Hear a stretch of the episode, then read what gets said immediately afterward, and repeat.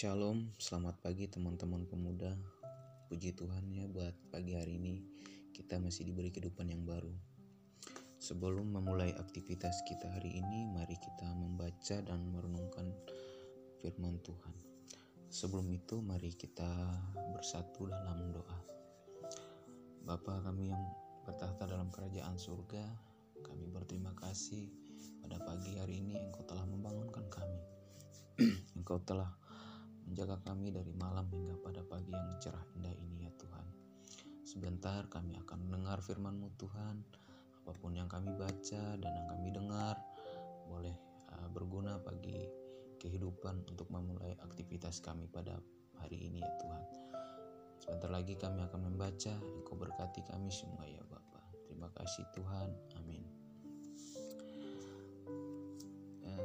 Teman-teman yang diberkati Tuhan, Sebelum itu mari kita buka Alkitab kita yang terambil dari Mazmur 107 ayat 1 sampai 9. Nyanyian syukur dari orang-orang yang dibus, ditebus Tuhan. Bersyukurlah kepada Tuhan sebab ia baik, bahwasanya untuk selama-lamanya kasih setianya. Biarlah itu dikatakan orang-orang yang ditebus Tuhan yang ditebusnya dari kuasa yang menyesakan, yang dikumpulkannya dari negeri-negeri, dari timur dan dari barat, dari utara dan dari selatan. Ada orang-orang yang mengembara di padang belantara, jalan ke kota tempat kediaman orang tidak mereka temukan. Mereka lapar dan haus, jiwa mereka lemah lesu di dalam diri mereka. Maka berseru-serulah mereka kepada Tuhan dalam kesesakan mereka dan dilepaskannya mereka dari kecemasan mereka.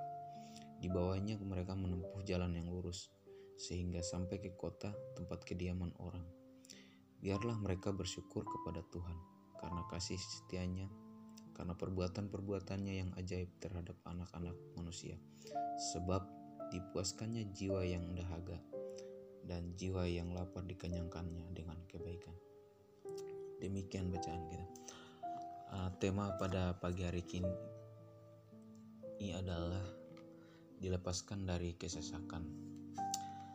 Ah, teman-teman, uh, salah satu iklan menampilkan penggambaran yang menarik tentang seseorang yang mengalami sesak napas, bagaikan orang yang terlilit tali tam, terlilit tali tambang di bagian perutnya.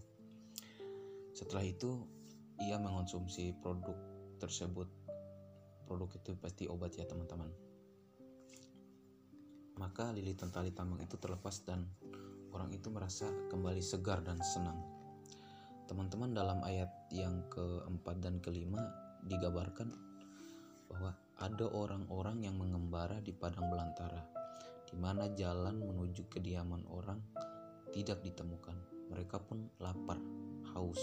Jiwa mereka lemah lesu jika kita menempatkan diri dalam kondisi seperti itu, hampir pasti kita pun akan merasa sangat sesak, bahkan mungkin kita tidak kuat.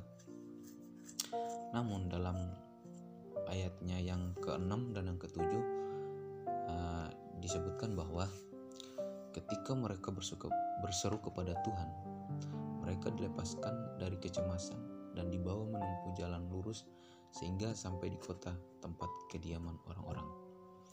Eh, teman-teman uh, yang diberkati Tuhan melalui pengembaraan tersebut uh, ini seorang pemazmur menyatakan bahwa hanya Tuhanlah yang dapat melepaskan orang dari kesesakan. Nah, oleh sebab itu layaklah orang tersebut menyanyikan pujian kepada Tuhan. Karena sini teman-teman uh, seorang pemazmur ini mengajak kita bahwa setiap orang yang telah merasakan penebusan dari Tuhan untuk turut menyanyikan pujian betapa baiknya Tuhan dalam kehidupan kita.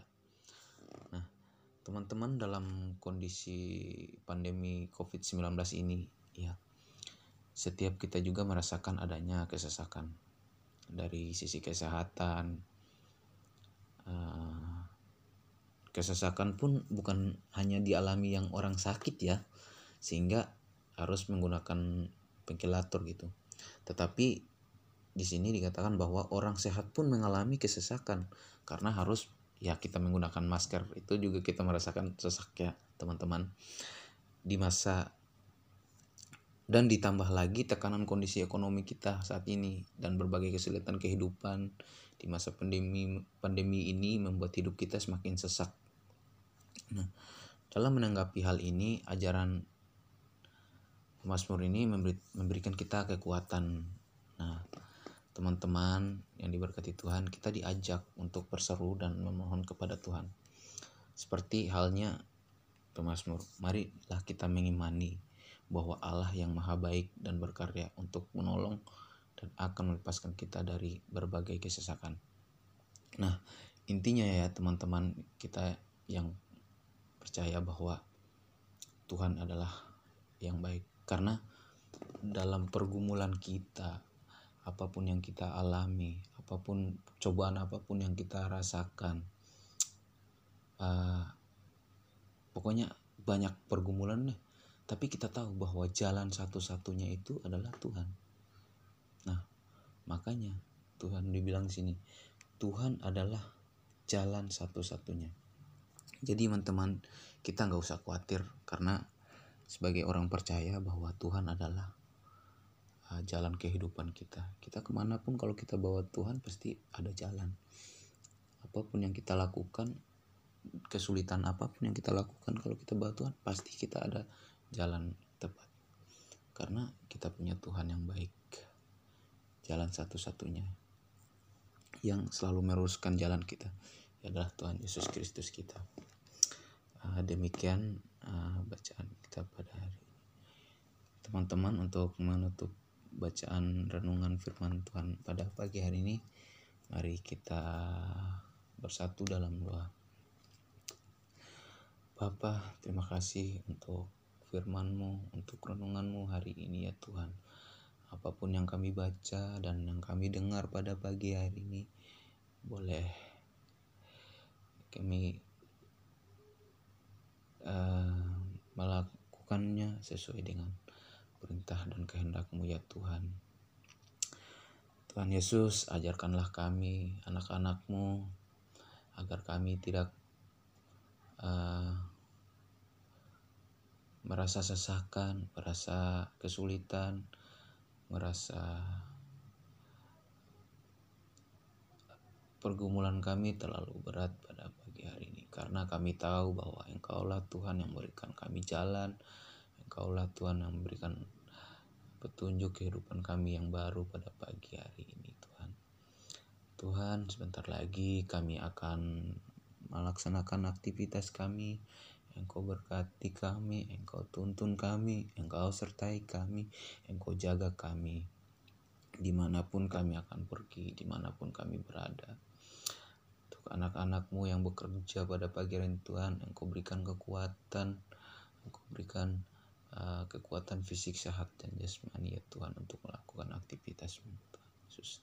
Terima kasih Tuhan. Haleluya. Amin.